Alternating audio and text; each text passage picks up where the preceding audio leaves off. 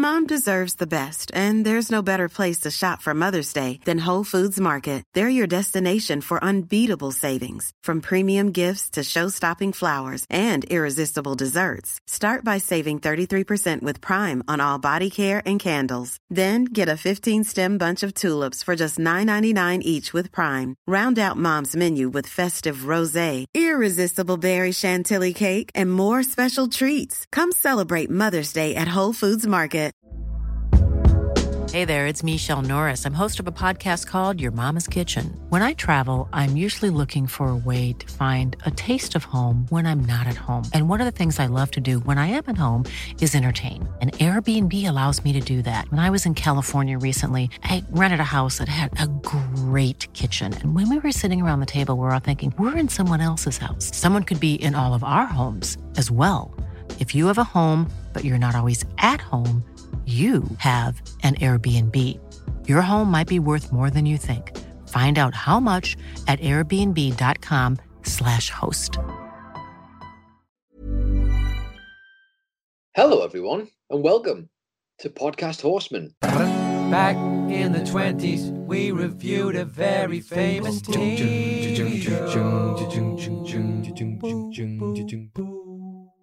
Welcome indeed to Podcast Horseman, the Bojack Horseman podcast, a spoiler-free episode-by-episode audio review podcast of the critically acclaimed Netflix series Bojack Horseman. I'm a socially distanced Michael Hamflet. And I'm a socially distanced Adam Nicholas, and literally no games this week, Mr. Hamflet. Call us the front of the plane because we really are all business to begin with. You can follow this podcast on Twitter or Instagram at Podcast Horseman, and you can follow either of your hosts there too. You can follow me at It's Adam Nicholas, or you can follow Michael Hamflet at Michael Hamflet. Uh, you can get this podcast on Apple Podcasts, where we'd love you to subscribe, on Spotify, where it'd be great if you could follow, on Amazon Music, where, you know, I'm not going to bitch this week. Just use their music service. I've heard it's pretty decent if that's your sort of thing.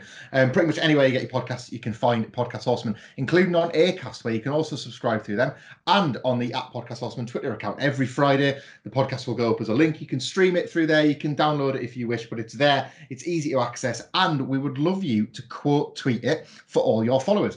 Um, for regular listeners, and if you're not a regular listener, get yourself all the way back to episode one. But regular listeners will note that we have our Hollywood Talk of Fame. Typically, we induct people for leaving five star reviews, and we, of course, welcome any of those. They're always good for cheating the charts and making us look more listened to than we are. But if you want to give a, a quote tweet to the episode when it goes out on Friday, send that one out to your followers, put a few little words in there to let people know that you're listening to Podcast Horseman. You stand a chance of getting one of our very special season five stars on the Hollywood Talk of Fame. Another one of them coming at the end of this episode. Yes, indeed, there is. But we sort of alluded to it at the start there. This is all business, Michael. This is hmm. it's a big one.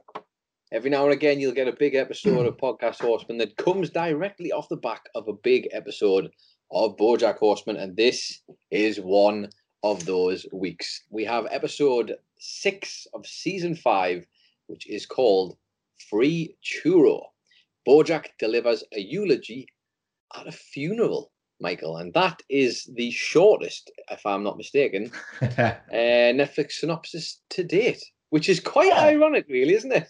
It is. I can't see any reason why this episode would be any different to all the rest. Let's get on to our cold open as normal. However, it starts with a flashback, and that's never good, is it?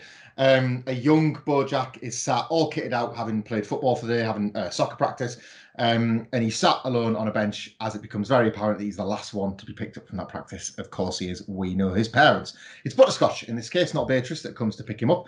Um, it beckons him over the car as if even the fact that he's not right next to it is an inconvenience to him. And we find out that it very literally is an inconvenience. It turns out that Beatrice was supposed to go and pick Bojack up from soccer practice, but she's having, as uh, Butterscotch calls it, one of her episodes because she's seen a doll's house with her friends. Obviously, any exposure to any form of art is too much uh, for Beatrice to cope with as far as Butterscotch is concerned. Um, she's locked herself in the bedroom to weep. Apparently, she is weeping so loudly just so Butterscotch can hear. Um, he's had to, can you believe this? Had to make his own sandwich as a result of this. The whole rant that he is having at Bojack is just laden with all this sort of dated misogynistic tendencies that we've come to expect, sadly, from the dialogue in these flashbacks. I say dialogue, but it's not because Butterscotch is the only one talking. He's ranting at a young Bojack who's sat in the passenger seat, staring out the window, wishing he was anywhere but in that car when just five minutes earlier he was needing that car to come and get him. This poor child has nowhere to go. Um, he just goes on this lengthy rant about how he shouldn't be getting any mixed up, Bojack shouldn't be getting any mixed up ideas about gender just because Butterscotch has come and done the so called woman's work. Uh, he notes that this is a Sunday, so it's an inconvenience to him because it's typically a writing day.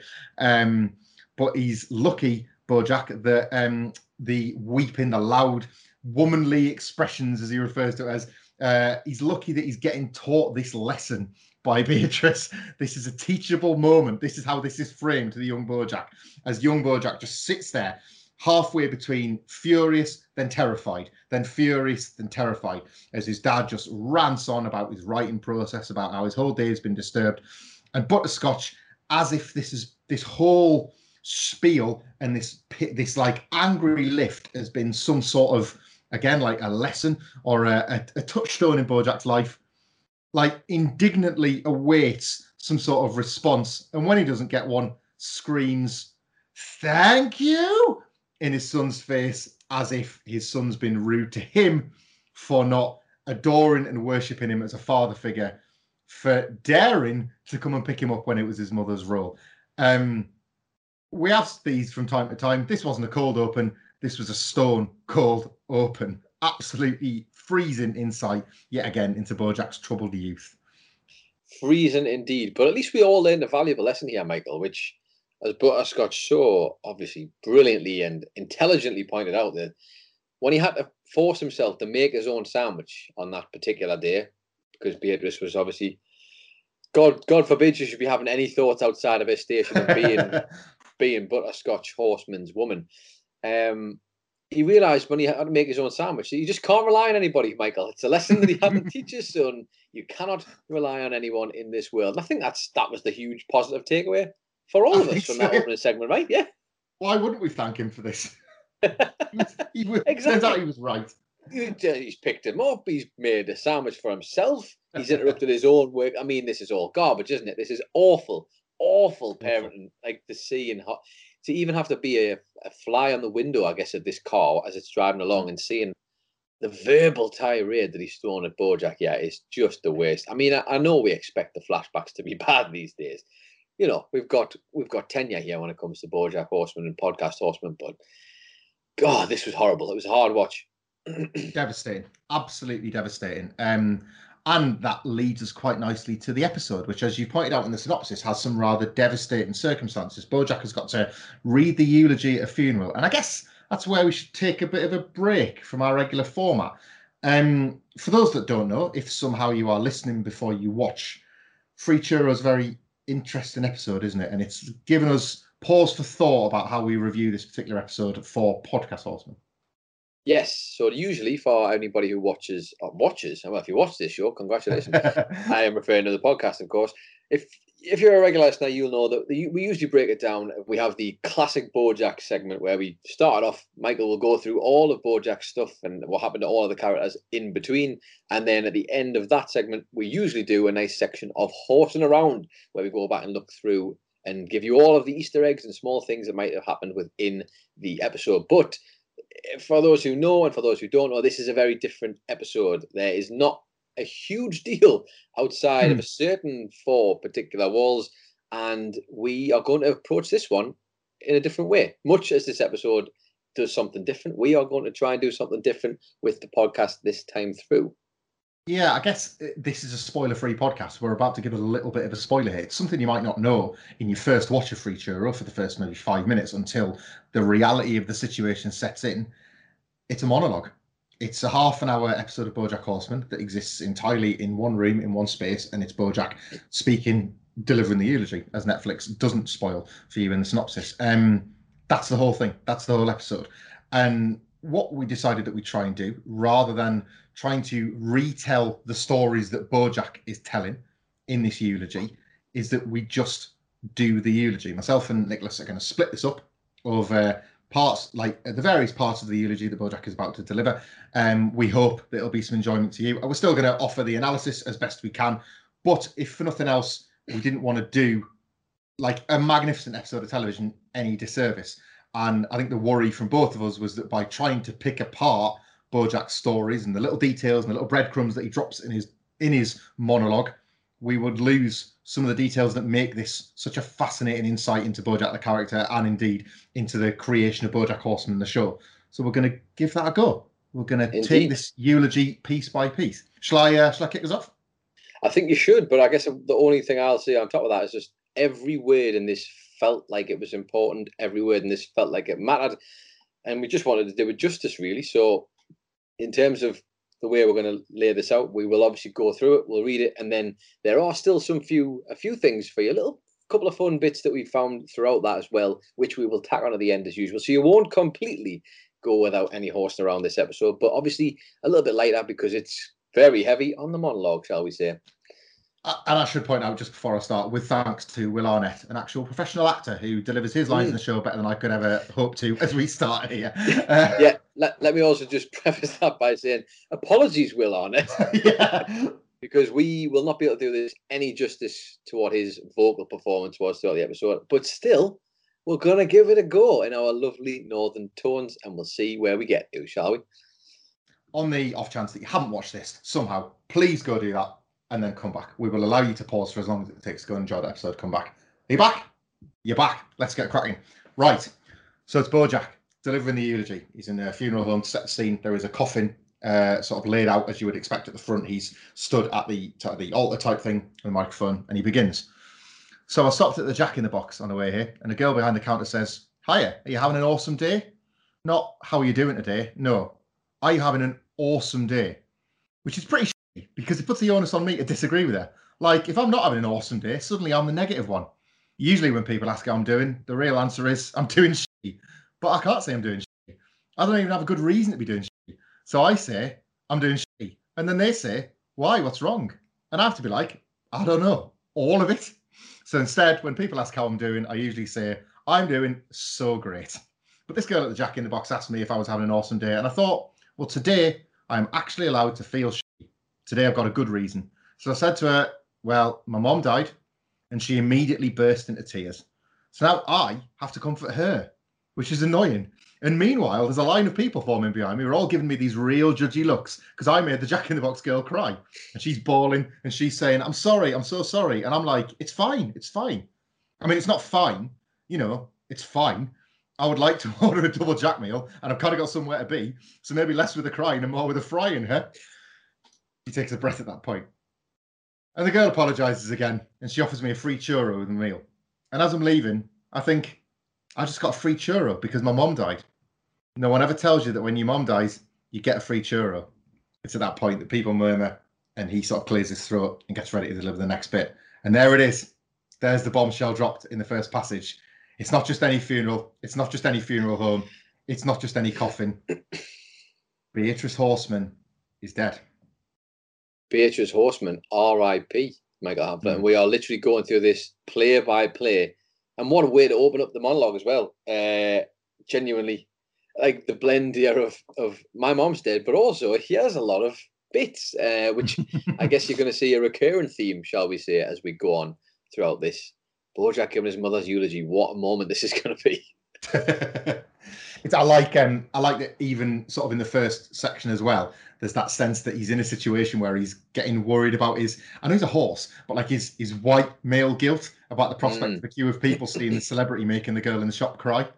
Mm-hmm. Like he's every literally everything he attaches his anxieties and insecurities to. Like because he sees something else when he sees a scene like that, no matter what the strangers in the queue in the Jack in the Box see. Of course, and it's all about him. Remember, that's what you got to remember. It's, it's, all about him. So of course he's, of course, that's all he's thinking about. Anyway, we carry on.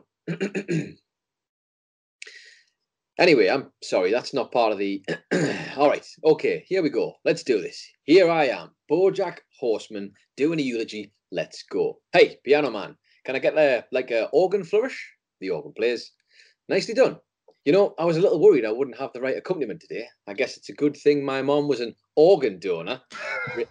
Rimshot plays. What happened to the organ? horn augas.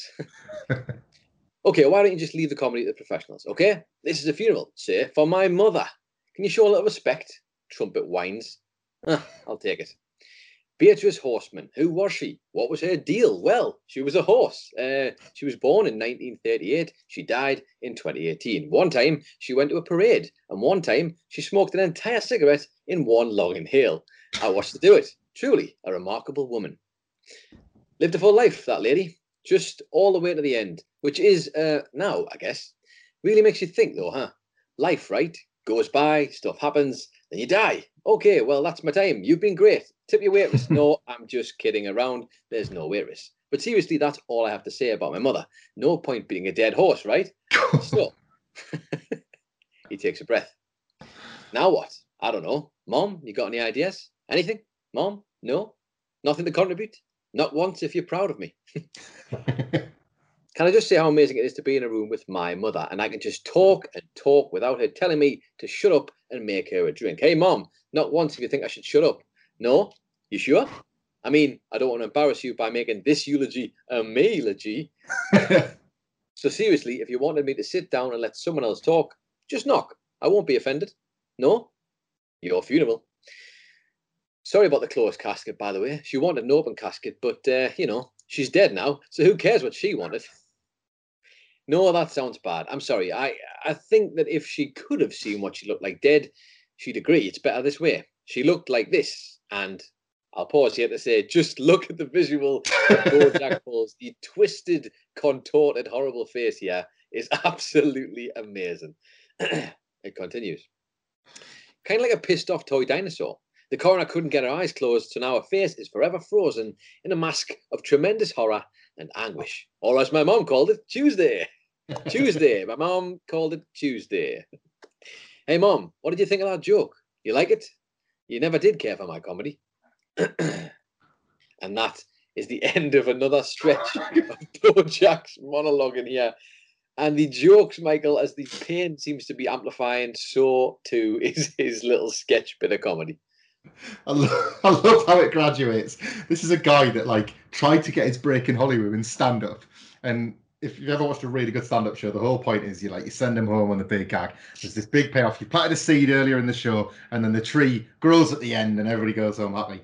In this case, his was that she was frozen in anguish in her death. That was what you built up to. Was this idea of her like whatever you think is in that coffin, it's more horrifying. Like whatever's in your mind's eye, I've got I've got something worse for you. And I didn't draw the comparison um, after three watches for this episode until you just said it of how there is a certain mirroring between Beatrice's death and her mother's life, frozen in horror and anguish. Obviously, in her mother's case, because of the lobotomy, in her case, because of the death. That she kind of like she ended up dying how her mother lived, which is really sad, isn't it? It's really sad. But it's poetic, Michael, so it must be good, right? Right? Right? Uh, what I will say is, as you'll notice here, and again, we're trying to do it justice, but the amount of wordplay and clever little shifts in tense as you go through each bit is just, it's hard enough trying to read it, never mind actually take it in as the listener or the viewer. Mm. Um, and it's just the level of detail, man. Just, I really, can't reading it now, I guess, has given us even more of an appreciation as well for Will Arnett's work, too. Absolutely. Um, it's we should point out as well just it it's only I guess needs saying once or twice throughout the episode. Very little movement. Um, they'll switch. You'll know the terminology better than I will, but they'll kind of switch. You get about three views of Bojack. Ultimately, you get a side-on view where the coffin's in shot. You get a sort of wider shot of him where it's him front on with the coffin to one side, and then every now and then there'll be like a slow zoom as he's making a point or he's going deeper into the story. That's about it. Um, the fourth wall isn't yet broken. Um, you can see both sides of the funeral home either side of him. That's pretty much it. You're not you're being asked very much, almost Clockwork Orange style, to have yourself like you are to be exposed to the dialogue, the pain, the anguish, and the eulogy, and nothing more in the way that it's presented. Yeah, you'll immediately notice the selection of rules that have clearly been placed on this episode very specifically. So you will familiarize yourself immediately with what's on show and what isn't on show. And it's just we haven't gone anywhere. We're still in the funeral home where we will be staying for the majority. I say the majority for all of this yeah. podcast. So Bojack resets and he starts again. He says, uh, "Here's a story. When I was a teenager, I performed a comedy routine from a high school talent show. There was this uh, cool jacket that I wanted to wear because I thought it would make me look like Albert Brooks. For months, I saved up for this jacket. But when I finally had enough, I went to the store and it was gone. They just sold it to somebody else. So I went home and I told my mother, and she said, Let that be a lesson. That's the good that comes from wanting things. She was really good at dispensing life lessons that always seem to circle back to everything being my fault. but then, on the day of the talent show, my mother had a surprise for me. She had bought me the jacket. Even though she didn't know how to say it, I knew this meant she loved me. That's a good story about my mother. It's not true, but it's a good story, right? I stole it from an episode of Maude I saw when I was a kid, where she talks about her father. I remember when I saw it thinking, that's the kind of story I want to tell about my parents when they die. But I don't have any stories like that. And all I know about being good, I learned from TV. In TV, flawed characters are constantly showing people that they care with these surprising grand gestures. And I think that part of me still believes that's what love is. But in real life, the big gesture isn't enough. You need to be consistent. You need to be dependably good. You can't just screw everything up and then take a boat onto the ocean and save your best friend or solve a mystery and fly to Kansas. You need to do it every day, which is so hard. When you're a kid, you convince yourself that maybe the grand gesture could be enough. That even though your parents aren't what you need them to be, over and over and over again, at any moment, they might surprise you with something wonderful. I kept waiting for that. The proof that even though my mother was a hard woman, deep down she loved me and cared about me and wanted me to know that I made her life a little bit brighter. Even now, I find myself waiting. Hey, mom, not once if you love me and care about me and want me to know that I made your life a little bit brighter. It's, it's no knock. my mother did not go gentle into that good night. She went clawing and fighting and thrashing. Hence the face. At this, I should point out at this point, we do get this sort of owls chirping, there's groaning, there's mourners gasping, sort of in shock at how Bojack could be almost callous with the use of these gags to, to get himself through these, the very difficulty of these lines. If you'd seen it, I swear to God, the only thing you'd be thinking about right now is that I am nailing this impression. There's no further reaction. It continues. I was in the hospital with her those last moments, and they were truly horrifying, full of nonsensical screams and cries but there was this moment, this one instant of strange calm, where she looked in my direction and said, I see you. That's the last thing she said to me. I see you. Not a statement of judgment or disappointment, just acceptance and the simple recognition of another person in a room. Hello there, you are a person, and I see you. Let me tell you, it's a weird thing to feel at 54 years old. that, For the first time in your life, your mother sees you. It's an odd realization that that's the thing you've been missing, the only thing you wanted all along to be seen.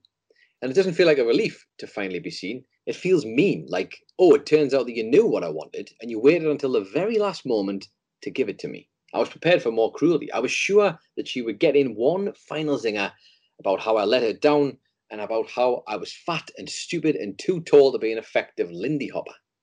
How I was needy and a burden and an embarrassment.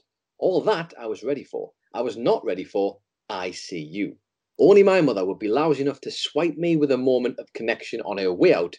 But maybe I'm giving her too much credit. Maybe it wasn't about connection. Maybe it was a, I see you, like an, I see you. Like, you might have the rest of the world fooled, but I know exactly who you are. That's more my mom's speed. Or maybe she just literally meant, I see you. You are an object that has entered my field of vision. She was pretty out of it at the end, so maybe it's dumb to try and attribute anything to it. Back in the 90s, I was in a very famous TV show called Horsing Around. Please hold your applause. And I remember one time a fan asked me, Hey, um, you know that episode where the horse has to give Ethan a pep talk after Ethan finds out his crush only asked him to the dance because her friends were having the doggiest date contest? In all the shots of the horse, you can see a paper coffee cup on the kitchen counter, but in the shots of Ethan, the coffee cup's missing. Was that because the show was making a statement about the fluctuant subjectivity of memory and how the even two people can experience the same moment in entirely different ways? And I didn't have the heart to be like, no, man, it's just some crew guy left the coffee cup in the shot. so instead, I was like, yeah, and maybe this is like that coffee cup. Maybe we're dumb to try and pin significance on every little thing. Maybe when someone says, I see you, it just means, I see you. Then again, it's possible she wasn't even talking to me because, if I'm being honest, she wasn't really looking at me. She was looking just past me. There was nobody else in the room, so I want to think she was talking to me, but honestly, she was so far gone at that point, who knows what she was saying? Who were you talking to, Mom? Not seeing her. Staying mum No rim shot there. God, whatever I'm paying you, it's too much. And we take a break there, but I mean, between between your chunk, chunk and my chunk, there we are getting. I feel like we're going through one of the strangest um, therapy sessions the world has ever seen. but he's his own therapist as well at the same point. Doing so his mother's funeral in the middle of her eulogy being yep. delivered by him. It's very. I like this a lot because we're getting unusually for Bojack, unless they're doing it for a gag, we're getting a lot of exposition because of course we have to. There's there's no other way to paint a picture than the words. Um, but it's as if like we don't have a time frame yet um, of how long it was between this and Beatrice's actual death, but it's as if Bojack has come straight from the hospital to deliver this eulogy. Yeah, and that can't that can't be the case. No. And yet, it doesn't feel like he's got any of this out of his chest, uh, off his chest. It feels like a stream of consciousness. Hence the gags, because they feel like a nervous tick almost. Mm. They feel like an, an escape hatch from him getting too close to his emotional core. Every time he kind of like almost. Yeah, he's just about to like reach a bit of a breakthrough, and then he tears himself away from it with a joke because he panics about what he might find when he gets there. Um, and yet we're getting like the kind of grisly. De- it's brilliant as well. Like the grisly details of the present mixed with flashbacks without a flashback. It's like I'm going to tell you something about my mother, and we don't even need to create the visual. We don't need to do what we would normally do in the show, like we did in the cold open, and show you what's happening because Bojack can tell you it in the context of an anecdote about his dead mother. they've like we're getting the exact usual opposite to the show don't tell, aren't we? We're literally getting tell don't show, and I think hmm. almost mm. sometimes some of the stuff he's describing. I think because of the history we know from his flashbacks, and we've us essentially even getting one at the start of this episode in the cold open, our thoughts of what this could actually be and how it could actually look based on the words are sometimes maybe worse than what it actually was. Like mm the stuff you're picturing, you're like, oh god, this is just like these scenes he's describing with between him and his mother, whether the present day or from the past, are just grim. Is the word I would use. Yeah, it's uh, as well. There's a nice um like juxtaposition of BoJack Horseman, the man, the horseman, and BoJack Horseman, the actor, because he's not a good actor. Like he has it in him to be his real self in performances sometimes, but he's not a very good actor.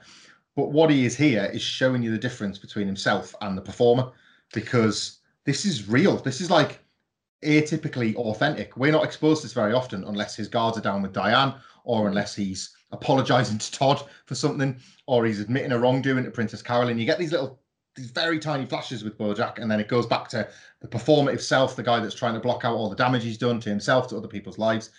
It's all real, and then he just flicks the switch for a second. He tries to be the performer, tries to be the guy that's in front of an audience at you know at a funeral home. It's still an audience. He's still up there speaking. He's still the one holding the microphone, the one whose voice is being amplified. So it's as if he's trying to juggle the two without having, I would say, probably Diane as the as the most common one, but uh, without having those rocks that he's got in his life to normally unload in the way that he might. Yeah, I think he finds it impossible not when put in that situation to not go into entertainer mode. And I think there's mm. definitely I'm trying to think of the best way to say this, but he is slipping during this eulogy between being Bojack the man and being Bojack the horse from horsing around. Like literally, yes, we've got yeah. the two halves of the Bojack horseman. Like literally, he's sitting there trying to do the jokes, doing these sitcom one-liners and two-liners, and then on the other hand of it, we get the crushed little boy who's just trying to figure out how to do a eulogy for his mother. It's it's really really well done. This. Ah, that's a great observation. You know, because the murmurs and the whispers and the hmm, like the little noises of nothing indistinct, basically crowd noises from the people in the room, replace that laugh track that horsing around would have, where everything yeah. ends in, in, a big big laugh, big laugh, big laugh, big laugh, big anti-Semitic audience member shouting abuse, Bradley Hitler Smith. Um, that is replaced by odd little like stuttered murmurs, awkwardness. The gasps are not like that kind of over the top, saved by the bell horsing around. Uh oh! It's, yeah. oof, it's like somebody's just been mm. punched in the gut hearing a man talk about his mother this way. And it's almost like he's using them sometimes as like a measuring stick, even though this mm. isn't a moment to be like, oh, didn't get a that didn't get a big pop, or that didn't get Yeah. like a gasp or what. But because he's so used to being in that situation, that's what he's looking for. He's playing it off, and that's why we get this weird back and Hmm. forth between him and the unseen and off-screen uh, musician, I guess we'll call them. I can't believe we've, finally. We've unlocked this episode as a dark timeline episode of Horsing Around. Basically, that's what Free Churro is. yeah, It's one that got ended up on the cutting room floor. probably for good reason. Didn't make it past the studio. I don't think this one would have. So we continue. Um, Bojack carries on, uh, referring, of course, to the, the ICU statement again. Maybe she saw my dad. My dad died about 10 years ago of injuries he sustained during a duel. When your father dies, you ask yourself a lot of questions. Questions like, wait, did he say he died in a duel? And who dies in a duel?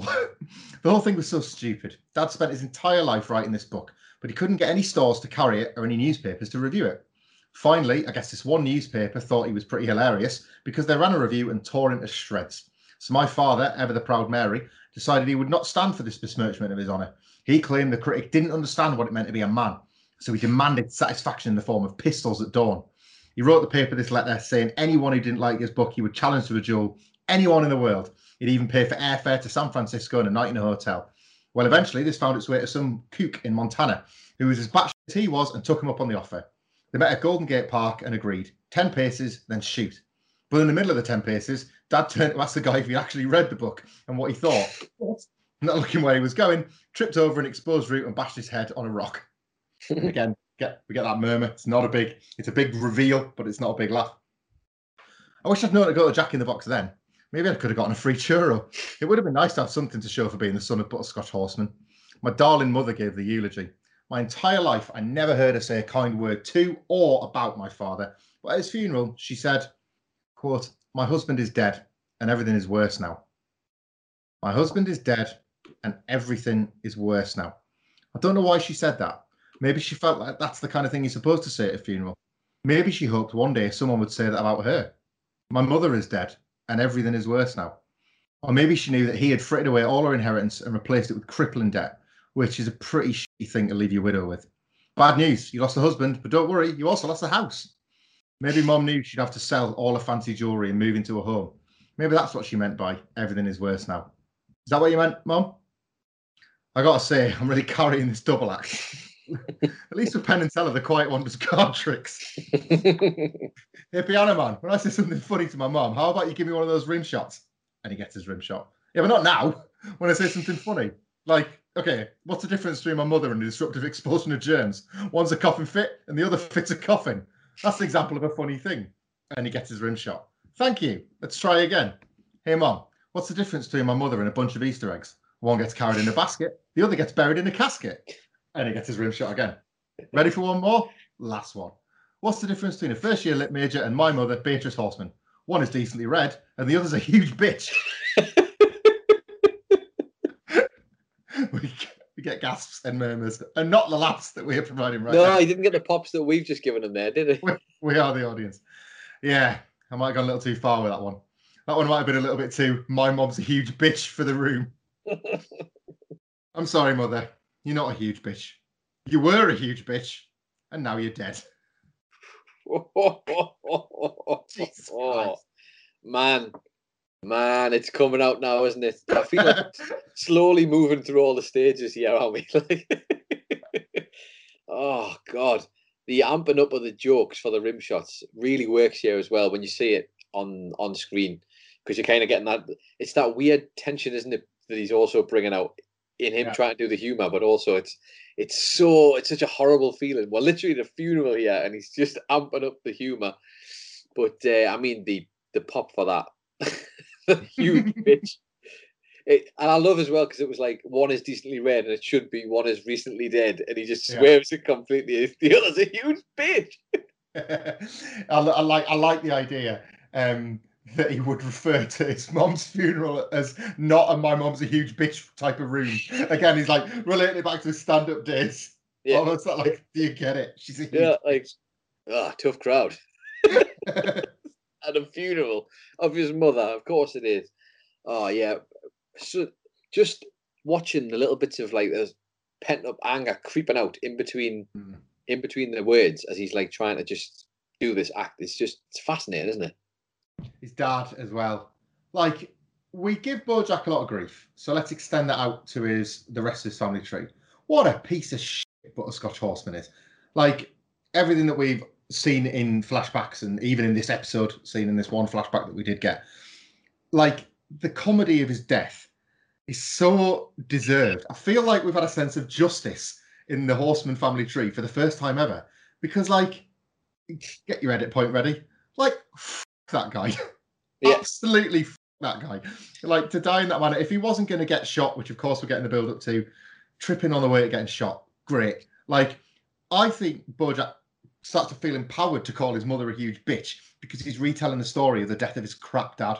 Yeah, and it's like I love that of all the sort of amazing, meaningful deaths I'm sure his father would have thought of. He literally is the guy who goes out not with a bang but with a whimper, like just he, because he can't even do a duel right. Because actually, Michael, as we are learning throughout this most of the show, not just with the horses, but most of the men in this show, are spe- very specifically the writers in this show, as you'll see as a theme, they are all absolute hacks. They are terrible hacks who were getting away with operating at a time when women weren't being given a crack at it. So they were just like, I mean, if you, if you remember rightly, when um, Butterscotch first meets Beatrice, when we see the flashbacks, like that episode where we go back in time, Hmm.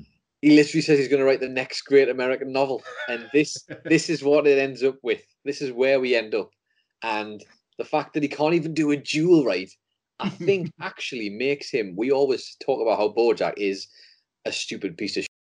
This makes Butterscotch Horseman a stupider piece of shit. That's, I, I really wish that was another episode we got. I would I really oh. do. I really wish I'd love to see what was going on in his head while all of this was happening during his terrible parenting. But never mind. Shall we move on? Shall we move on? We shall. We shall. Let's we jump back in. So, of course, we finished on the brilliant note of you were a huge bitch and now you're dead. we start again. you know what? The first time I ever performed in front of an audience, it actually was uh, with my mum.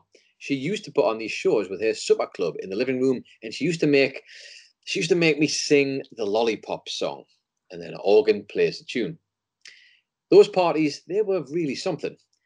There were skits and magic acts and ethnically insensitive vaudeville routines, and the big finale was always a dance that my mother did. She had this beautiful dress that she only brought out for these parties, and she did this incredible number. It was beautiful and sad. Dad hated the parties. He'd lock himself in the study and bang on the walls for us to keep it down, but he always came out to see Mom dance. He'd linger in the doorway, scotch in hand, and watch in awe as this cynical, despicable woman he married took flight. And as a child who was completely terrified of both my parents, I was always aware that this moment of grace, it meant something. We understood each other in a way. Me and my mom and my dad, as screwed up as we all were, we did understand each other.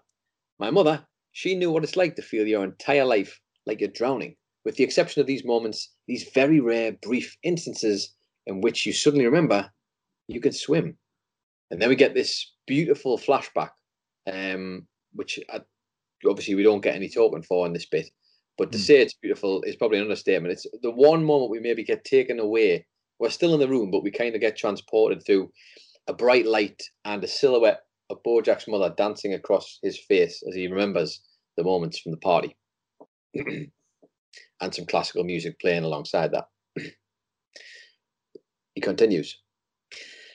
But then again, mostly not. Mostly you're drowning. She understood that too, and she recognized that I understood it. And Dad, all three of us were drowning. We didn't know how to save each other, but there was an understanding that we were all drowning together. And I would like to think that that's what she meant when we were in the hospital and she said, I see you. You know, what? the weird thing about both your parents being dead is it means that you're next. I mean, you know, obviously it's not like there's a waiting list for dying. Any one of us could get run over by a Snapchatting teen at any moment. And you'd think that knowing that would make us more adventurous and kind and forgiving, but it makes us small and stupid and petty. I actually had a near death experience recently. A stunt went bad and I fell off a building. I'm an actor, I do my own stunts. I'm on this new show, Philbert. I'm Philbert, star of the show. It hasn't come out yet, but it's already getting Emmy buzz. Oh, speaking of buzz, I'm supposed to take two of these every morning, but my days are so screwed up because the shooting schedule, I don't even know what morning means anymore. Bojack at this point has pulled out a little vial of tablets, obviously, that we saw he was being treated with for his bad back.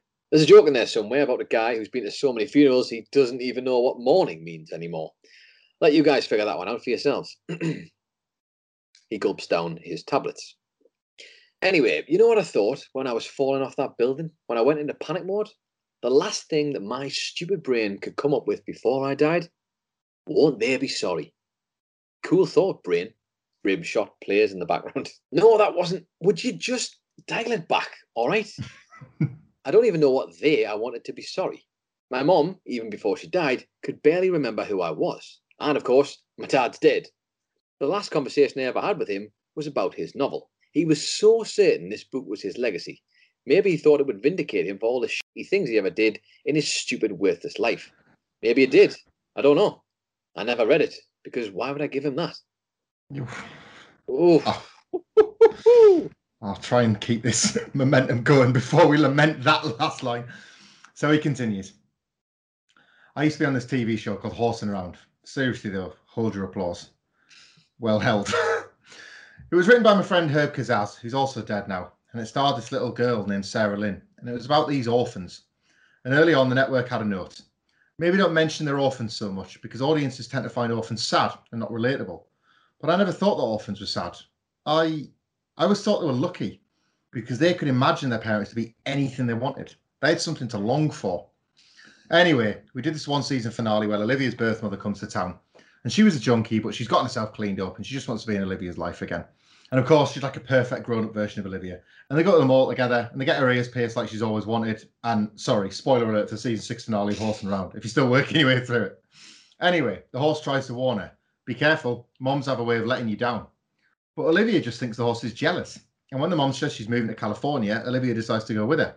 And the network really juiced the cliffhanger. Is Olivia gone for good? But of course, because it's a TV show, she was not gone for good. Of course, because it's a TV show, Olivia's mother had a relapse and had to go back to rehab. So Olivia had to hitchhike all the way home, getting rides from Mr. T, Alf, and the cast of Stomp. Of course, that's what's happened. Because what are you going to do? Just not have Olivia on the show? You can't have happy endings in sitcoms. Not really because if everyone's happy, the show would just be over. And above all else, the show has to keep going. There's always more show.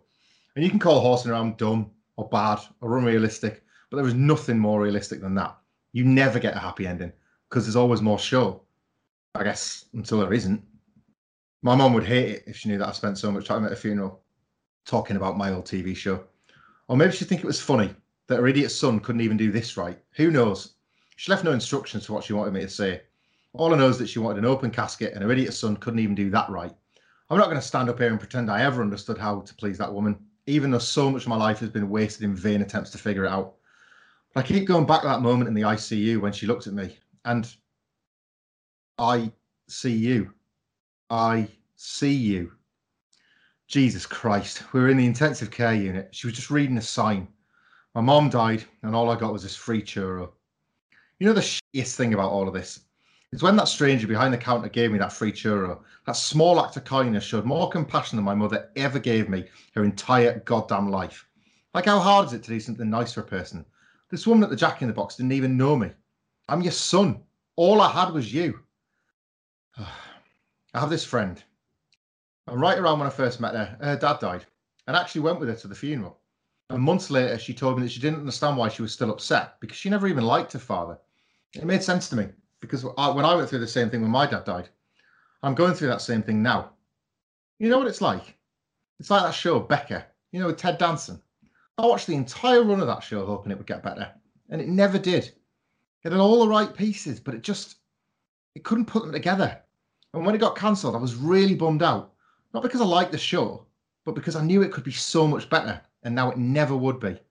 And that's what losing a parent is like. It's like Becker. Suddenly, you realize you'll never have the good relationship you wanted.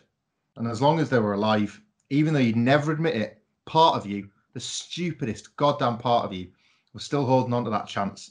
And you didn't even realize it until the chance went away. My mother is dead, and everything is worse now. Because now I know I will never have a mother who looks at me from across the room and says, Bojack Horseman, I see you. But I guess it's good to know. It's good to know that there is nobody looking out for me, that there never was, and there never will be. No, it's good to know that I'm the only one that I can depend on. And I know that now, and it's good. It's good that I know that. So it's good that my mother is dead. And more gulps and sighs of shock in the audience. Well, no point beating a dead horse. Beatrice Horseman was born in 1938 and she died in 2018. And I have no idea what she wanted, unless you just wanted what we all wanted to be seen. And with that, Bojack goes over to the coffin and he opens the lid to take one last look at his mother. And then what he sees is not what he expected to see. And he pulls out a brochure and he says, Is this funeral parlour B? And for the first time, the fourth wall of this room is broken, and we see a family of grieving geckos, not horses, not familiar faces, not anybody we've ever met, but geckos, Nicholas, in this funeral home, looking upon a horse that has just unloaded every bit of darkness about his mother, his father, his life to them for the last 25 goddamn minutes. And scene. And end of episode. Bojack Horseman has just condensed 54 years of hurt and pain and misery and sadness and disappointment and heartache and just a lack of fulfillment overall and like squashed it into a into a machine gun of about 20 something minutes and just pointed it at these geckos and just shot them repeatedly for 27 minutes while he just monologued about his recently deceased mother, who isn't even in the room at this point. and I mean, look, I've seen a lot of different takes about this ending. I think it's absolutely amazing. I think it's brilliant, and it's the only thing that I think could have properly punctuated this because it's such a heavy. It's full of comedy. This monologue, obviously, but it's still a heavy moment. This this is big. This Mother's Day, celebrate the extraordinary women in your life with a heartfelt gift from Blue Nile. Whether it's for your mom, a mother figure, or yourself as a mom, find that perfect piece to express your love and appreciation. Explore Blue Nile's exquisite pearls and mesmerizing gemstones that she's sure to love. Enjoy fast shipping options like guaranteed free shipping and returns. Make this Mother's Day unforgettable with a piece from Blue Nile. Right now, get up to 50% off at BlueNile.com. That's BlueNile.com. There's never been a faster or easier way to start your weight loss journey than with PlushCare. PlushCare accepts most insurance plans and gives you online access to board-certified physicians who can prescribe FDA-approved weight loss medications like Wegovy and Zepbound for those who qualify. Take charge of your health and speak with a board-certified physician about a weight loss plan that's right for you. Get started today at plushcare.com slash weight loss. That's plushcare.com slash weight loss. plushcare.com slash weight loss. Hey there, it's Michelle Norris. I'm host of a podcast called Your Mama's Kitchen. When I travel, I'm usually looking for a way to find a taste of home when I'm not at home. And one of the things I love to do when I am at home is entertain. And Airbnb allows me to do that. When I was in California recently, I rented a house that had a great kitchen. And when we were sitting around the table, we're all thinking, we're in someone else's house. Someone could be in all of our homes as well. If you have a home, but you're not always at home, you have an Airbnb. Your home might be worth more than you think. Find out how much at airbnb.com/slash host. Yeah. But it has to end on a joke because the whole thing's been a joke, hasn't it? I mean, Hmm. from start to finish, his whole relationship with his mother, never mind anything else. If you wanted to call it functional, it's been a, a massive joke compared to functional. Like it, the whole thing has has been riddled with like comic tragedy. Like, and this just felt perfect. The one time he finally decides he's going to get it all off his chest, finally, is one moment, and he's not even in the right funeral parlor. He's been, he's been craving, like for the longest since the nineties, just once for life to wrap itself up neatly in 25 minutes, and he thinks it's finally happened. Yeah. He's just done. He's done. He's done it. He's actually cracked it in this dark timeline horsing around episode, which we've realised in this review is what he thinks this is. He's done it. He's actually going to wrap this in 23 minutes, 24 minutes. And he opens the coffee. It's more wide open than ever before because he'll never get these words out in this way again. He'll never get an opportunity to do it. He's never going to eulogize his mother. He's just eulogized what we can only assume to be a dead gecko, maybe uh, the mother of these poor grieving geckos. Uh, who knows? But yes, he wanted for once the horsing around conclusion to his real life, and he got the literal opposite. He got, he got the most open. He got an open-ended casket. He did, and you can almost imagine that in his head, this might have been by the time he got to the end, as you say, he's wrapped it all up. This might have been a happy ending, but if only he'd been listening to himself, Michael, because you can't have happy endings in sitcoms. Not really, because if everyone's happy, the show would be over, wouldn't it? of course it would. They told you it. They told you that was going to happen. As we know, there's always more show, especially when you're only six episodes into a season. oh god, this is quite something. And I just can we just take a minute to appreciate the fact that Bojack's entire real focus in this in this whole monologue of his comes from a, amongst other stuff comes from the thought of wanting to be seen and for Mm. someone to see him and to Oh. just to be seen and how funny is it that he's just done this and either through the fact that he's intoxicated from the medication that he's on, which he may or may not be abusing, we don't know at this point, which also might attribute to some of the comedy as he's doing the Mhm. eulogy, if he's a bit loose. Maybe he's genuinely just so like busy processing this grief, this trauma, this Yep. everything. Or maybe he's just so far up his own arse. Whatever it is, maybe it's a combination of all three. But he spends so much time complaining about never being seen by his own mother that he doesn't even see or really take in a funeral parlor full of geckos who are just in there, presumably waiting to grieve over maybe their very beloved family member. We don't know. that, just that like teeth grinding resentment he's got when he arrives at the realization that she was just saying, I see you. Yeah. What's he seen for the last 25 minutes? what the hell's he seen? You do wonder if he's got some sort of weird myopia going on here, where he just he just he's got the blinkers on, but for some reason he's not put them on the sides of his head. Put them over his eyes this time, so he physically can't see anything. Um, there's something great about this. I don't know what it is. I, I haven't quite figured out how to put it into words yet. But that whole the fact that it's literally it is literally staring him in the face, but he's so busy doing his own thing that Mm. he just doesn't see it. Uh, amazing. Like it's such a huge gag and such a bold gag to put at the end of well, an even bolder episode where it just spends the whole time talking at you essentially. There's a um, quotable, notable that I'd like to pick up from from that long last section when he's talking about the uh, the Olivia episode of Horsing Around, Yeah. um, which was that his friend Herb Kazaz, who is also dead now, and it starred a little girl called Sarah Lynn, pregnant pause.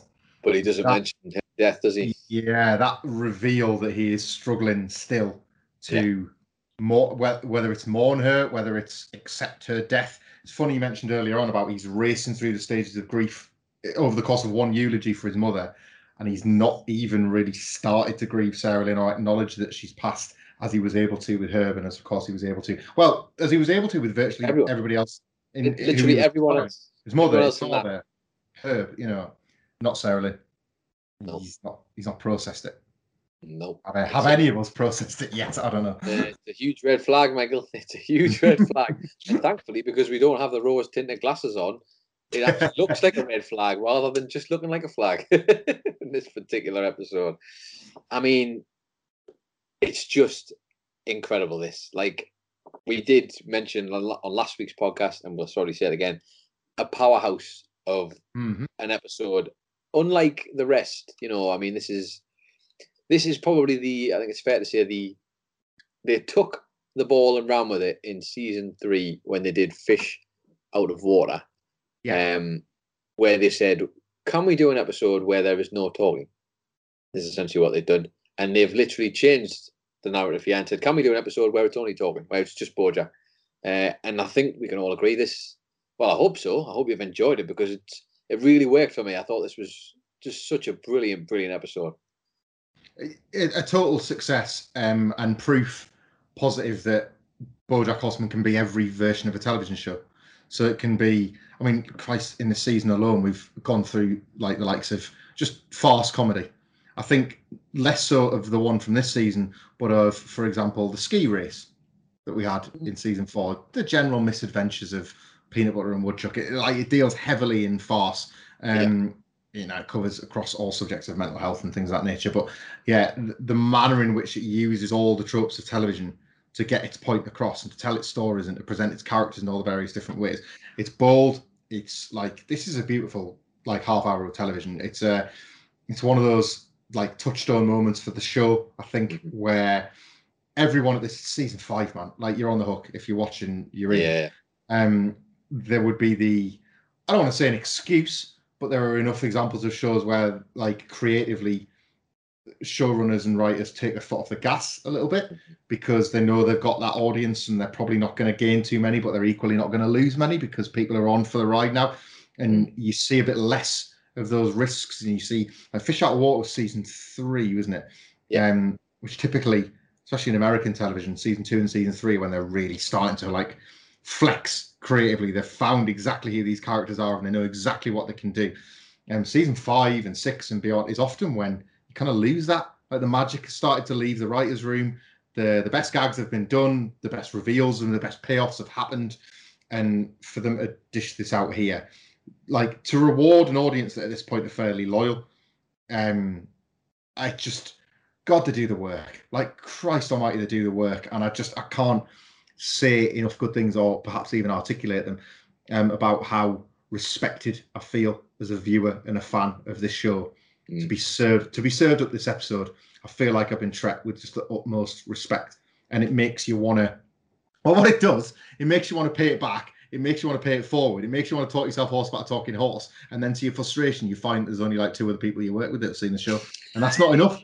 So you need to start. So what you need to do is start your own podcast Yeah. and start shouting at people. We start monologuing at people about how good the monologues are on this television show. What I is. It's fantastic. I think that this is a great example of uh, they've obviously built their audience up at this point. I remember uh, Raphael Bob-Waksberg talking about the first season of BoJack, and a lot of people say maybe the first season is one though where it might not be like the. I still think it's great, but a lot of people might say it doesn't immediately get them on the hook. But that's because they spent that season trying to appease two lots of fans, like the ones they're looking to get and the ones they need to get the views in to make sure they get that next season. This feels like an episode where they went, okay, we've got our fans now. That allows us to do this episode. Like that gives us the freedom to to go, can we do this episode? Can we achieve it? And I think it's fair to say they did achieve it and they did it extremely well. Which if you know, if not that Michael, as we've learned through this show, awards aren't important, right? Awards are meaningless. They will not give you happiness in life. But this episode was so good. Obviously, it made a ton of end of year lists for like the best TV episodes in uh, 2018. It would have been for this one, and it did receive a Primetime Emmy Award nomination for Outstanding Animated Program. I don't believe it won, but it did win. Uh, it did get the nomination. And as we see from the show, this is all just like art imitating life, isn't it? It's like it's Mhm. very, Yeah. very funny how it all works out. Yeah, and of course, shout out again to Will Arnett, who was just uh, has probably been given and should continue to be given so much uh, praise for his work in this episode. Truly, truly exceptional stuff for his uh, vocal performance. I uh, I fear the hospital pass I'm about to give you, Nicholas. But uh, in an episode set in one room with one flashback with one character delivering a monologue, how about them hidden jokes and Easter How eggs? those hidden jokes and Easter eggs. Well, unfortunately, there is absolutely sod all for me to do. So, well, actually, no, because you know what it is. You know, I'm going to be honest about this. no, I'm not. I am so good that I managed to get us a healthy amount to chuck in here, which some of them are anecdotal, of course, because that's felt important uh, in an episode which was full of anecdotes, but also some some interesting ones as well. Um, so, in an episode which might well need it, this is the part of the show we'll do a, a miniature horsing around here where we go back and we find uh, the parts of the episode that you might have missed, the little hidden details, the small meanings behind certain things, or the Easter eggs that were planted. As Michael has already sort of prefaced there, like we we're in one room, apart from a cold open that was separate, which we do get a couple of things, and the actual funeral parlor. We don't get much else. So there aren't going to be any funny signs. There aren't going to be anything like that. But we do have a few things. So let's go back to the beginning of the episode, and we are in Butterscotch, Butterscotch, Butterscotch Horseman's car before Bojack gets in it. I should point out. And as the car's pulling up to get Bojack, as he's waiting to be picked up, his dad is muttering to himself in the car. He says, Yes, yes, I see you. Get in. Which, when you're watching the cold open, doesn't mean anything, Michael Hamflett. But when you watch it and you think about it in context to what we've just had in this episode, his dad literally says at the start of the episode, Yes, yes, I see you. Get in. They're good, mind. They're good at this show. They know what they do. I will say that it's almost like almost like they're professionals or something. There's a lot to pick through, yeah, in Bo- in Butterscotch's uh, monologue. Yeah, ironic that the episode, of course, starts with a monologue from Mm. Butterscotch Horseman, which subsequently has a knock-on effect for BoJack in a number of ways for his own monologue, which we see later on. But one of the most one of the most interesting choice parts of it is when he says, "Your mother's having another one of her episodes. Last night she went to see a doll's house with a couple of girlfriends, and now she has ideas." Well, for anybody who doesn't know, much like I didn't know before we started this episode, A Doll's House is a three-act play, Michael, written by Norwegian playwright Henrik Ibsen, of course oh yes. which for anybody who's been paying attention throughout this show, a phrase that has been repeatedly repeated, I guess we'll say, is whenever Bojack has talked about uh, uh, horsing around, or his mother has indeed mentioned it in the past in flashbacks, she said, well, it's no Ibsen, which is, of course, a reference to him. And there we go. It all ties up nice and neat. And in a bit more detail about uh, A Doll's House, the play is significant for the way it deals with the fate of a married woman who, at the time in Norway, who of married women, sorry, who at the time in Norway lacked reasonable opportunities for self-fulfillment in a male-dominated world, despite the fact that Ibsen denies it was his intent to write a feminist play. It says it aroused a great sensation at the time and caused a storm of outraged controversy, quote unquote, that went beyond the theatre to the world newspapers and society. As we see, it rippled all the way through into Butterscotch Horseman's car. Uh, and inconvenienced his whole day, can you believe it? but yeah, brilliant, brilliant choice of material there. And of course, another wink and a nod to Ibsen. So I do have to wonder who from the Bojack Horseman uh, writers really likes Ibsen. Someone's a big Ibsen fan out there, and I'd like to know which one it is. Anyway, we obviously have the opening credits. Nothing changes there, and from that point on, we are in the funeral parlor. Makes my life easy. I don't have to keep chopping and changing, but we are in the funeral parlor, and that's the end of House and Around. So no, I joke. So I'll, I'll pull through a bit, a few bits here. Bojack mentions at one point, he says, when he's talking about how his mother bought him the jacket that he wanted, and then he says, It's a nice story, but it's not about me. It, I actually stole it. He says, I stole it from an episode of Maude I saw when I was a kid. Uh, Maude, of course, for those who don't know, is an American sitcom television series that was originally broadcast back uh, between 1972 and 1978. Uh, but the episode that Bo- Bojack is referring to from that show is season four, episode nine, called The Analyst, where um, Maude, the central character, is talking about how her father had managed to get her this coat that she was wanting uh, with a very specific collar and managed to get it to her before. And she gets really upset and gets, you know, kind of teary eyed while she's talking about this coat, just to show the relationship that's going on there between daughter and father. And then we get the other way around between son and mother. It's just, it's an absolute disaster. But another notable, interesting point here is the actress who plays Maude in the TV show is one Bea Arthur, or Michael, to be to give her a full name, Beatrice Arthur, of course, the uh, actress. But I just thought that was interesting as well. That obviously she's playing the character here, one Beatrice to another. But um, it's it is widely reported though that uh, Bea Arthur's performance as Maude in the show was something that was a massively uh, influential thing on Bojack's actual monologue throughout the uh, throughout this episode. Something they drew on. Yeah, and I, I might have there's there might be another Inception level to this one, if I may. I'm going to take You a punt may. on this one. Please do, please do. Did, did you say this was season four, episode nine of Maude? Yes. So an episode of Maude that deals with like that kind of the complexities of a parent-child relationship in the past.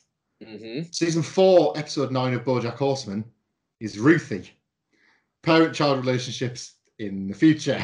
There you go. You see, I've been so clamped up in my little four walls of the funeral parlor that I needed you to get in your rocket ship and go to the future just to bail me out. There you go. Magical stuff. I, I would highly suggest that's deliberate as well. They've drawn that parallel. Or it's that guy from last week's episode telling us off. for Stop pausing sh- and watch the episode.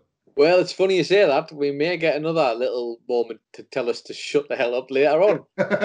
More on that in just a second.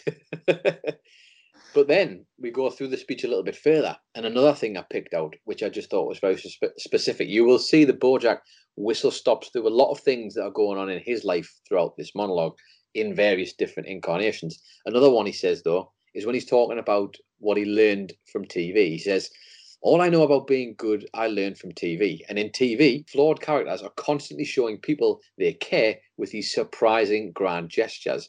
He then goes on to say, but in real life, the big gesture isn't enough. That sounds very familiar, Michael, doesn't it? Sounds a little bit like when Mr. Peanut Butter made a bell room for Diane and it didn't work out. It sounds like when Mr. Peanut Butter threw a massive surprise party for Diane and it didn't work out. Are you seeing the pattern? Do you get it? Do you get it? Do you get it? Very good.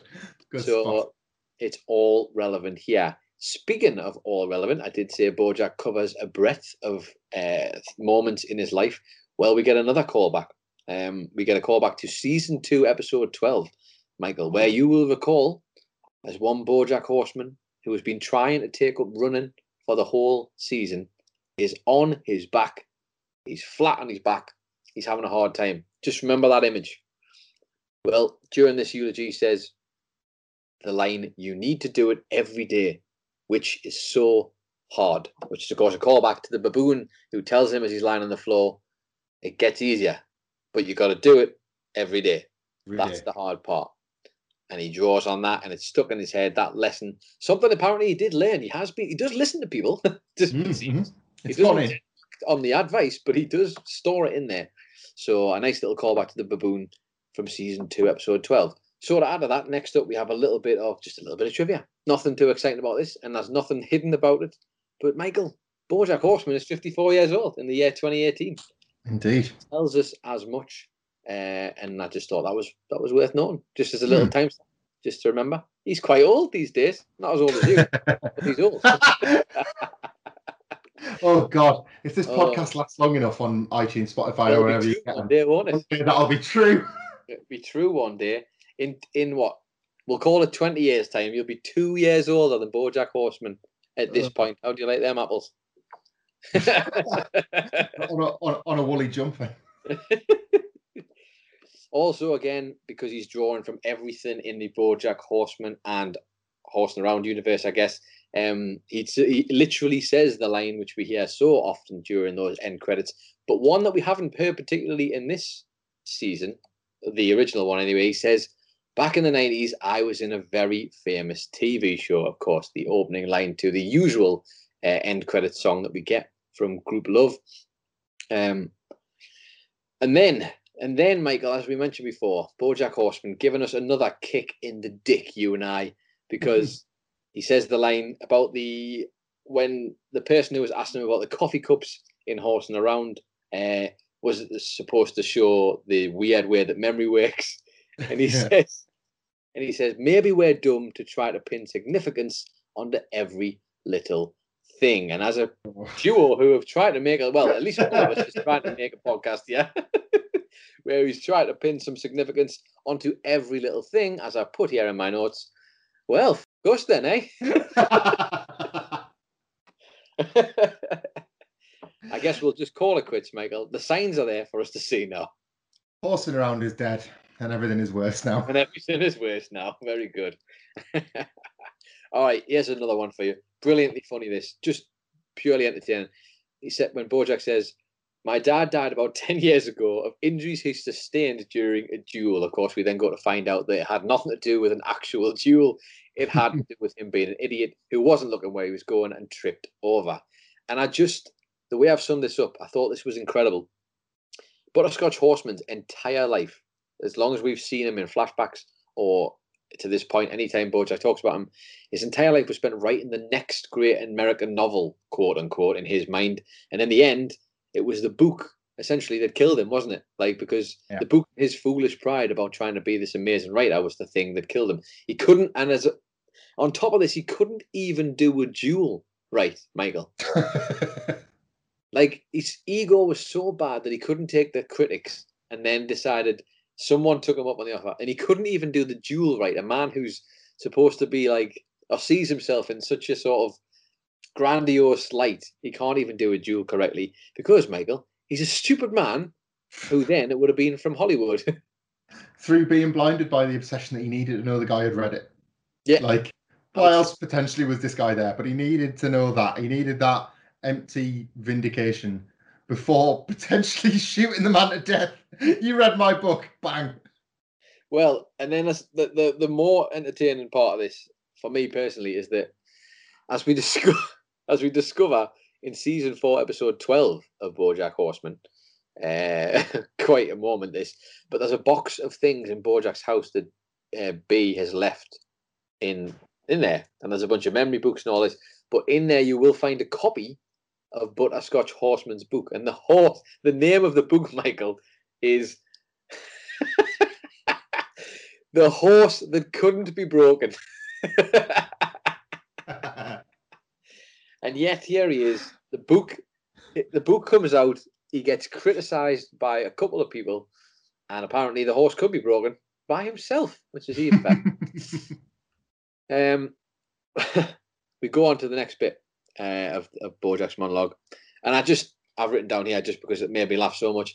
What's the difference between a first year lit major and my mother, Beatrice Horseman? One is decently read, and the other's a huge bitch. Unbelievable. Incredible, incredible delivery. That incredible delivery. And speaking of incredible, how beautiful! If you haven't watched this episode, please do. There's there's still a lot of visual things in there for you to enjoy. Uh, and one in particular is the flashback moment that we do get. We don't leave the room, as we mentioned earlier, but we get Bojack sort of a, a bright light shines on his face, and he takes himself back in his head to that moment where his mother's dancing in this room. This one potential graceful thing that she ever does in her life that actually he sees the value in, maybe. Um, and all he's got is the silhouette of that in his memory, and it's just beautiful, really nice in a moment Hmm. in this very, very specific four walls of the funeral parlor. Still a great moment. As we touched on there, I've written down here about how he says, You can't have happy endings in sitcoms. Not really, because if everyone's happy, the show would be over. And above all else, the show has to keep going. There's always more show. And it kind of reminded me as well that of Bojack's mother telling him to, to keep on dancing, essentially, just keep dancing Yeah. uh, even when he was feeling sad and he was trying to hide on the table and stuff, uh, because you have to keep doing this. And we saw him impart that same knowledge in a weird, muddled way uh, when he was about to start Ethan around, if you recall correctly, to the little girl on set there. Yes. Tries to move on with his life. It's sort of this weird notion. Show business, the Hollywood machine has stayed with him, and it's kind of ruined a lot of the things for him, including a relationship with his mother. I'm really um, uneasy with the, his memories, recollections, and the occasional flashbacks of being made to perform at these parties. Um, it's something that I think was, I feel like, like generationally, and not that far removed from. I was going to say our. I'll, I'll split yours from mine. I was going to say, from- come on. from from the multiple generations of which we skew. Um, I don't feel like it's that far removed, but it does. It does sort of resemble patterns of abuse. It Mm. does. Yeah. Get out here and dance for my adult friends. Like I I don't mean that in a lascivious fashion. I just mean no. a child, and they'll do it. They'll sing. They'll dance, and it'll. There's a point where it's maybe cutesy, or there's a point where maybe the child feels involved in it, or Yeah. being able to be part of the grown-up event. None of that is on show when BoJack recalls it. None of it. It's this awful feeling of being exposed instead to the like BoJack's description of it. What child should be exposed to those parties? Mm. of like the like quasi racist vaudeville, as he referred to it as Yeah. the drinking, the smoking, the everything. Um, yeah, that doesn't paint the picture of I'm really proud of what my child can do. It's it's as if what would be the equivalent now of putting a funny YouTube video on. Yeah. Watch my watch my kid dance for a second. It's that like it's a vine Do or this something like funny that. thing. Yeah. Yeah, it's it's really sad. Like it's and it's it's like it's low key abuse in the context of Yeah. other forms of child abuse that we see on this show. But I don't, I, I don't know. Really, like Yeah. it, it does you. something to me. Uh, a child as an accessory almost is what it feels like. Like Hmm. I think I always think of him in that little sailor's outfit, of course, that he's always in in those Yeah. flashbacks, which makes it even even sadder. Um, and he just doesn't want to do it, does he? Like it's, it's- I don't know. Yeah, you're right. The whole thing is just not. It's just not great, is it? Not a great thing at all. And also, uh, there's a weird undertone of like show pony, which I just thought like there, Yeah, of my head, yeah. like dancing show pony. Anyway, um, here's one for you. One I one I both related to, and I almost I al- every time I watch this episode, I forget it's coming, and I'm like, oh, oh, oh I'll get me fists up a little bit. Uh, an incredible analogy about uh, the TV show Becker, of course, another sitcom. Uh, For Mm. those who don't know, which starred Ted Danson amongst a brother, amongst a bunch of others, who was uh, now. I actually loved Becker. I thought Becker was great. I, I know it wasn't maybe the hit that or the commercial successful hit that it was meant to be, but I'll fight for Becker till the end. Me, I really enjoyed it. So, but I totally understand the notion here that he's talking about. That the feeling where he talks about how it could be better, but now we'll never ever get the opportunity to find out because it's been cancelled. And actually, it's or in the terms of his parents, they have expired. They are both dead now, so you'll never get the chance to see them be better.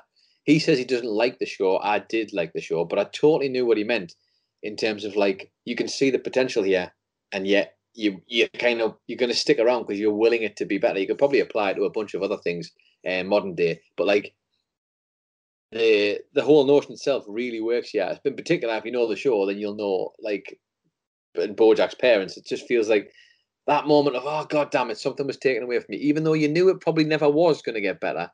It's the definitive line of no, like it's that Mm. it literally won't happen now. I like the balance that this podcast will thus, thus provide on Becker unexpectedly. Yeah, we I, go. ha- I have very vivid memories of watching Becker. It was on, on the UK on Channel 4 and on the Paramount Comedy Channel.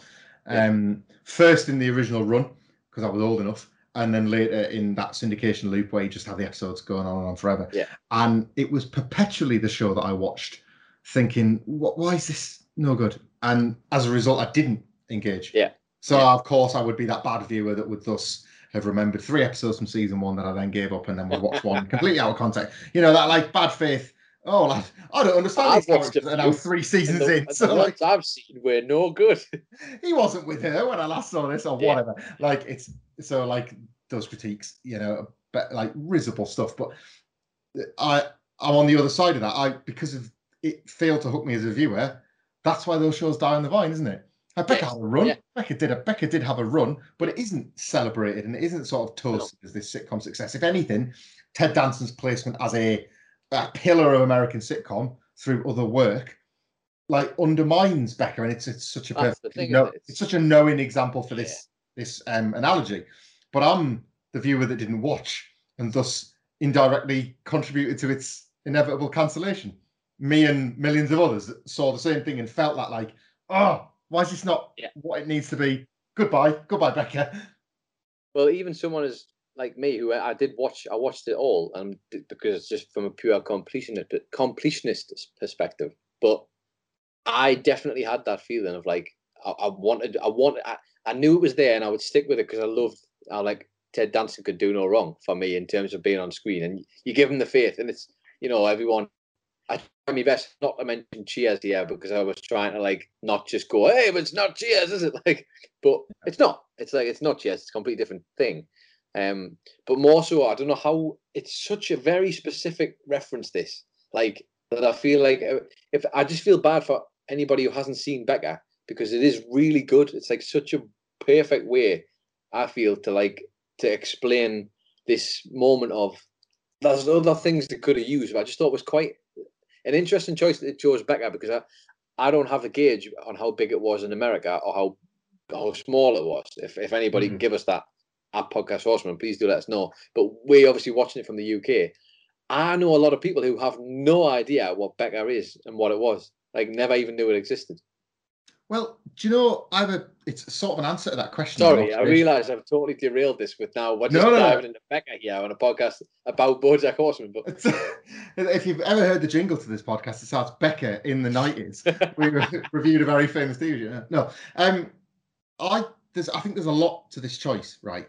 And I actually think it's yet another um RBW commentary on Netflix, right? He has cho- like it's nineties, obviously, so it's easily tied to the things that BoJack understands, which is six or seven season sitcoms that ran to Yeah. minimal critical Yeah. acclaim in the nineties. That's it. That's his world. Um, anything that predates streaming captures a cultural zeitgeist that now is scattered across a billion platforms. In our other life, we review pro wrestling, and there will never be a boom in that industry because there are simply too many niche interests that that Mm. falls into. If you go on Twitter, you will find a billion things to watch or read or see or engage with. If you go onto Netflix, Netflix alone, and that's one streaming platform, there are hundreds of shows that will only ever exist within Netflix that were never on television. BoJack Horseman itself could still be considered niche, considering how huge it is. It's still niche in comparison to other shows because so few things capture mass public interest now because how everything is broken down and marginalized. Uh, there wasn't even a Reddit, let alone the millions of subreddits when Becker was on. So millions of people just tuned in and watched Becker, and millions of people tuned in and watched Becker and felt unsatisfied, but tuned in next week anyway. That that's a dead because it was phenomenon. because it was on, wasn't it? It was just it was on. on. that is a dated and dead phenomenon that you could not apply to. And I'm just throwing shows out here, but Schitt's Creek, The Good Place, like they're great. But the point is, you couldn't use them in this analogy because if you get three or four episodes in, and you're just not feeling it. Bang! It's on to the next one. Yeah. It's like I'm not. I'm not. and I'm also, gonna get my time to that.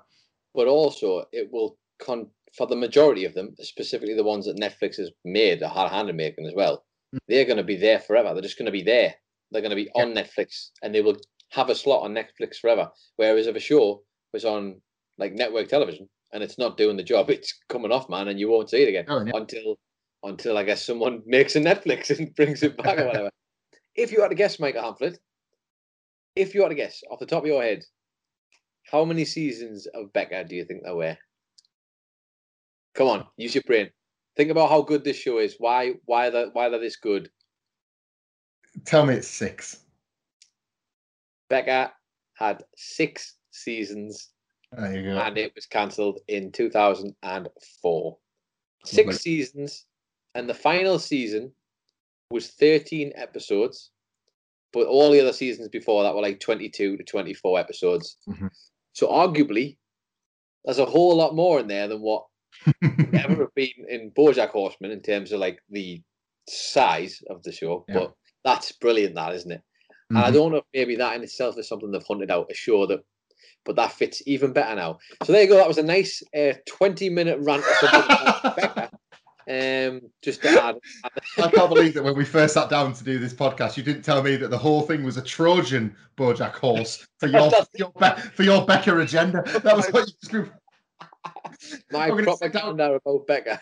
I'm just going to sit down and record next week's episode, and you're never going to turn up on the call. It's like, well, I had my fun. I got what I need. I just had to string you along for Yeah, five seasons. Basically, yeah, that's it. For, for for almost five seasons of this podcast, I have strung you all along because I just wanted to talk about Becker for quite some time. I remember once, Hamlet, one of the first times I met you, we were on the drink, and I said to you, Would you ever fancy doing a Becker podcast? And you told me to off to my face, and I thought, Right. And on that night, I hatched a plan.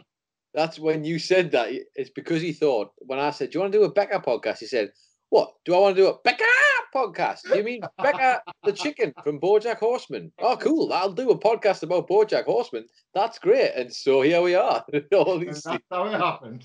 and that's how it happened. And that's how the baby was made. Anyway, I've only got a couple more here. Let's quickly whistle through these before these people start shouting at the com- at the computers or the headphones or wherever the hell they are. back on track, everyone. I'd love to honestly. Someone tell me that. Someone tell me the detail we've taken there. How long it lasts, please. The Becker, the Becker talk is dead, and everything is worse now. And everything is worse now. Very good. He's going to keep beating that dead horse, isn't he? Christ. anyway, Beatrice Horseman. Quickly, the, one of the key focuses of this episode. I just thought it worth noting. She was born in 1938 and she died in 2018, Michael, and that makes her 80 years old when she passed away, uh, which means she was 26 years old when she had BoJack Horseman. There you go. How do you like that? How do you like them apples? Eh? Bit of math for you. Good stuff. Anyway, last and almost is it last? Well, nearly last. As we get the big reveal, the big hilarious reveal in this, not the ICU reveal, which is absolutely heartbreaking. I think we can both agree. Um, but the big reveal where we finally see the fourth wall, and it is the family of geckos who are all absolutely shocked and appalled. Um, well, a very specific choice here. Um, because I mean, for starters, what a what a reveal that is, and such a funny, strange way to do this. But they are very specifically geckos, and not just geckos, Michael. They are a very specific type of gecko known as the mourning gecko. Um, Oh, because of course they are. Because this Yeah. is BoJack Horseman, and of course they are. I do have to wonder if they reverse engineered this and went, "What would be really good for this?" A morning, God, I'm a morning gecko. Morning. I mean, Now let me give you some more trivia about this before you uh, before you get too overwhelmed. Now, in real life, we should point out mourning geckos um, are technically actually all female, according to my research, uh, and that's where they get their name from the assumption that they were in mourning over the loss of their mates when they were first discovered. Uh, so they've obviously used a little bit of a creative license there, but I don't think we're going to complain about that, given how good of a usage that is. And also, if you're watching carefully, how we can tell these are definitely mourning geckos, I believe, uh, is that the actual. So it's weird in the in in this episode, you will see they do have eyelids. I guess it's just because they're human, that they're uh, anthropomorphic to a certain extent. But in real life, they don't actually have eyelids, so they will use their tongues to like moisten and like clean out their eyes whenever they need to do that instead of the and protect their eyes instead of using eyelids. As Yeah. you will see, one of the geckos actually does use its tongue and hits itself in the eye and like cleans it up, which is obviously the point that I say, hey, look, do a bit of research. These are actually mourning geckos. So there you go. Nice bit of trivia about geckos, but of course, mourning geckos. What a great, what a great choice for the people to have on the big reveal in the funeral parlor. Um, and I think that's pretty much it. Actually, I, I have written at the end here, but I think I touched on it earlier. Um, obviously, Bojack's whole entire speech revolves around the ICU, and it just, as I've written down here, the combination of his self-indulgent eulogy, his grief, the medication, all of these things just prevent him from realizing that he's in the wrong funeral parlor. Because of course, um, because of course he is, and there's Yeah. something very specific about him being in funeral parlor B as well. I don't know why hmm. like he's meant to be in funeral parlor B, and it's like he couldn't even get. In my head, I was thinking he couldn't even get the A list. He might be in the A list parlor there, Yeah. but he even when booking his mother's funeral, he got funeral parlor B, which sort of suggests not the top one. If that makes sense, yeah, uh, yeah. Wouldn't that sum it up nicely? Anyway, And of course, B is for Becker. oh, Becker, yeah, there you go. Book Becca is what uh, is what you need to do. I can't start that again. I can already imagine people being really annoyed about that. I do apologise, but look, when it's relevant, it's relevant. That's it. That's it. Anyway, that's almost everything, Michael. But despite all of this, despite all of our heartache and Mhm. what was it used to say? Heartache and something. I can't remember. Someone can tell me about that. We do still have time though for one last thing, and then I swear to God, we'll shut up about this podcast forever. Would you like to go first or second? I'll go first because it's only a short one, and as you kind of pointed out when you started your brilliant horsing around section, it's tough to extract extras from this episode more than what we got.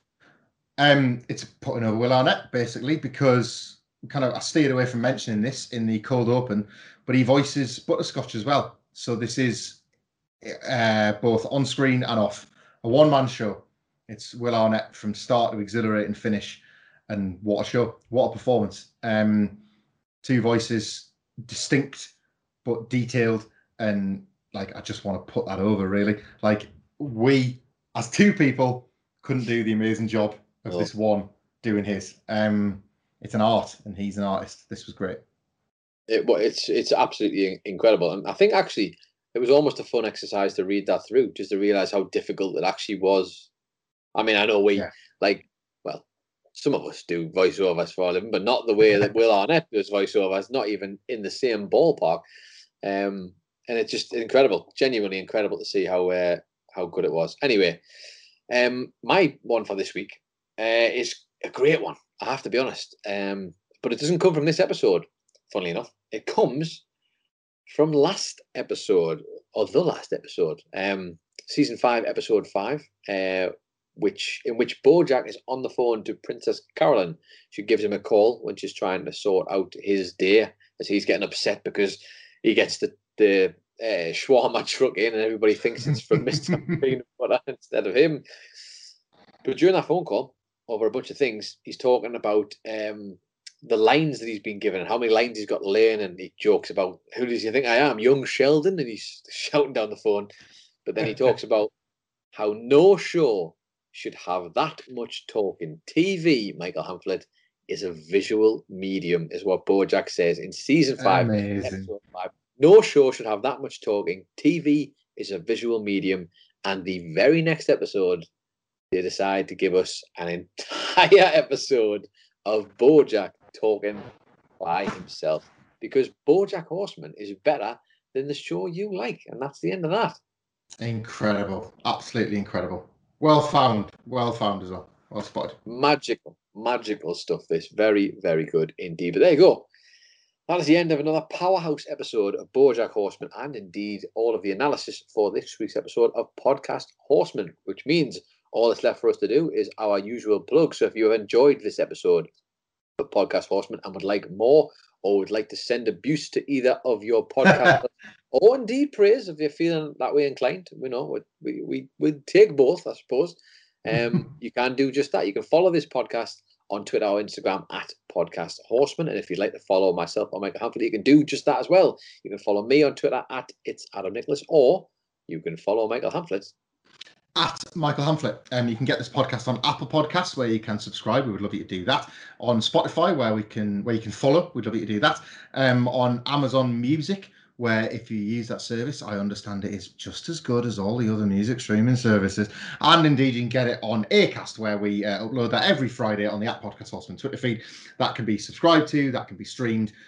Google it, man. Anywhere you can find podcasts, you can hopefully find Podcast Horseman. If you can't, let us know because we'll get the goddamn podcast on your podcast app of choice.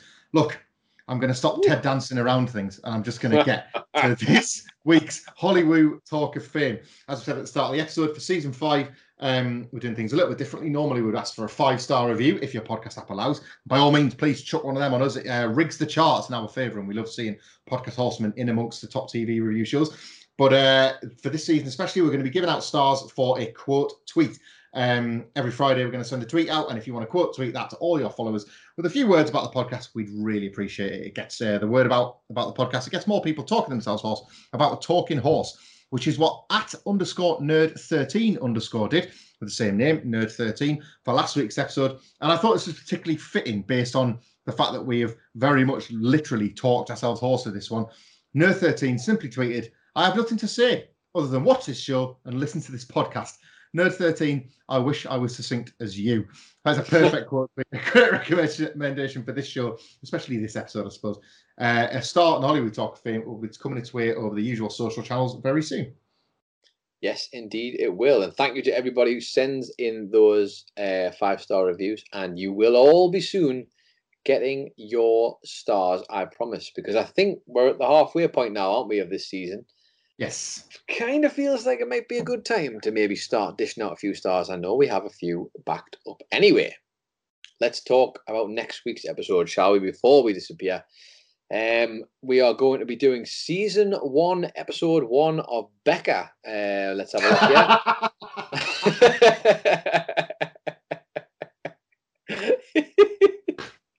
no, of course we're not. I promise you that's the last time I'll mention Becker on this podcast. Well, maybe not the last time, but last time for this episode, we are going to be doing season five, episode seven of Bojack Horseman. Michael, stop getting it confused. And this one is called int dot sub, as in internal sub. Um, Diane's therapist encourages her to set boundaries with Bojack. A missing string cheese ignites a dispute between Todd and Princess Carolyn. So at least, Michael, it sounds like we're going to get some stupidity back into our lives, which after that, I promise you, is very, very much needed. But if you want to find out what happens on next week's episode, well, you're just going to have to come back because we will have all of the analysis and a lot less Becker on the next episode of Podcast Horseman. Anyway, I've been Adam Nicholas. I've been Michael Hamflet. And this has been Podcast Horseman.